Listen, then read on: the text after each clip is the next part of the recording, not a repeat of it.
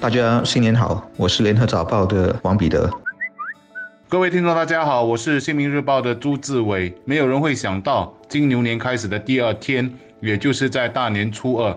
国人竟是以一件轰动全国的致命车祸作为记事。一辆宝马名车加上司机共有五个人，疑似超速行驶，撞入了一个电屋，爆炸引发了大火，车上五人活活被烧死。而在现场的一名女子，为了救出车内的未婚夫，司机冲入火场，结果全身八十八间烧伤。最新的消息显示，她的一些器官。有所损害，还在和死神搏斗。我在这里也像许多国人一样，都在为这名二十六岁的女子胡秀慧祈福，希望她能逃过这一劫。这是本地第一起有如此多人丧命的单一车祸，丧命的五个人都是青年才俊。而且他们也如此年轻，年纪最大的只有二十九岁，让人不禁唏嘘。如果时间能回头，如果这五个人或者当时在身边的其他人都有超速和安全驾驶一念之间的考量，那么情况会不会有所改变？而根据《新民日报》掌握的视频显示，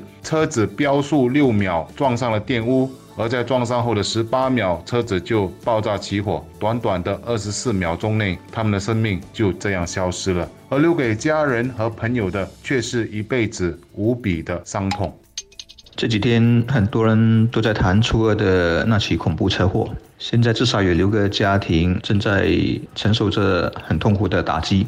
我说六个是包括那位为了救朋友而严重烧伤，到昨天录制这段音频时还没脱离险境的女生。这宗车祸很让人难过，也给人很多很震撼的警惕。首先是对驾车者，千万不要超速，是必须牢牢记住的第一条规则。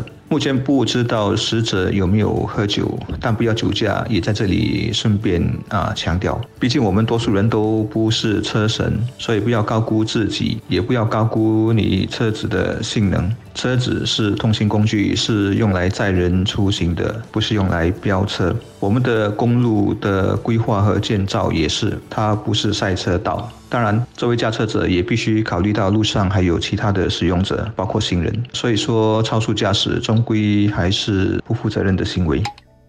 很多人看了视频，知道出事前车子跑得很快。当地居民受访时都说，丹江巴嘎这一带，特别是入夜后，经常有人飙车，常被引擎的轰鸣声干扰。看来今后多一些巡逻，或者说装测速器等等是免不了的。飙快车对一些人来说很有诱惑力，因为很刺激，很有快感。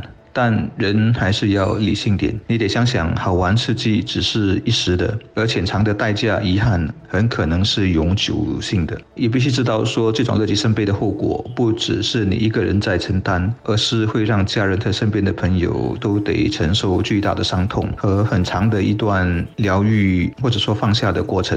除了喜欢飙车的年轻人，还有一些司机是习惯性超速，慢一点都不行的。大家的理由往往是赶时间要迟到对于这些人，我也想提醒说，新加坡真的很小，车速再快，你路上能省下的时间也不过是那几分钟。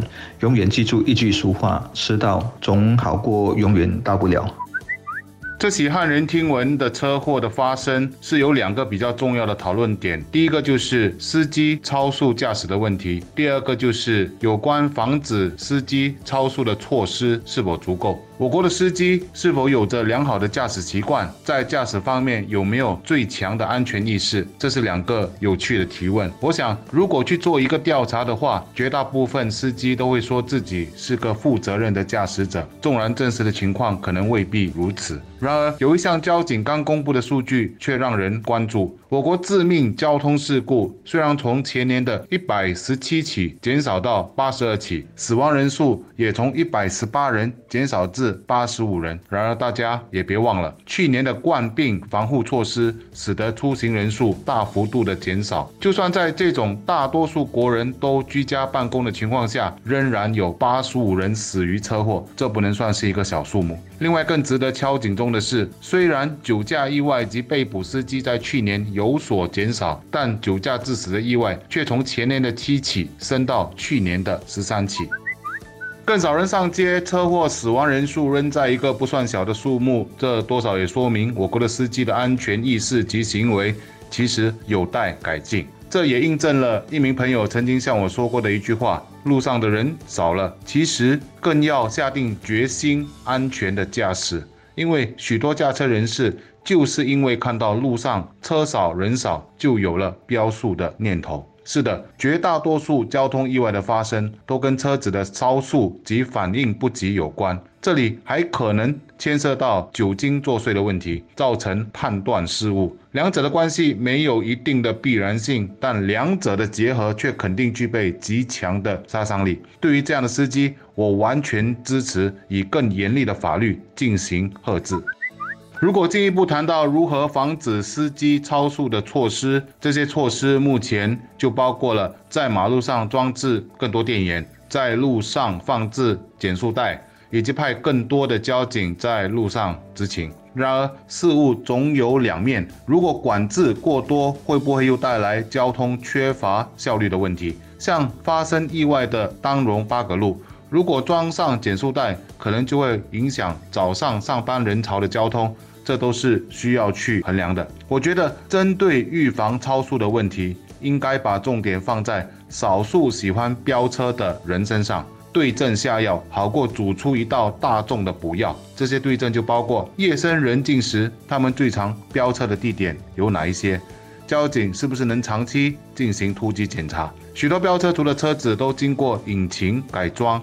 他们又是到哪一些地方进行这些不合法的改装？警方能不能多加取缔？还有最后一点是加强公众的教育，不仅是针对驾车人士，也包括其他的公众。当我们现在已经能不断的告诫身边的朋友和自己，驾车别喝酒，喝酒别驾车时，我们接下来也应该有一个禁止超速的口号，例如超速一瞬间。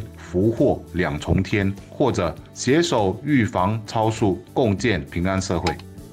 车祸发生后，看了网上的一些言论，觉得有些苛刻和没有同情心，比如什么自作自受之类的啊，我觉得很不应该讲，因为这些死者的家人已经很艰难了。对于五个二十多岁风华正茂的生命的提早结束，我们是应该惋惜的。还有那位人在医院挣扎的女生，很希望她能躲过这一劫。在那种情境底下，她特别的勇敢，也有情有义。除此。此之外，我前面说过，悲剧给我们公众应该是一次很深刻的提醒，提醒你下一次猛踩油门之前，想想值不值得，想想自己还有的未来，以及家里的人、路上的人，当然还有路上的人的家人们。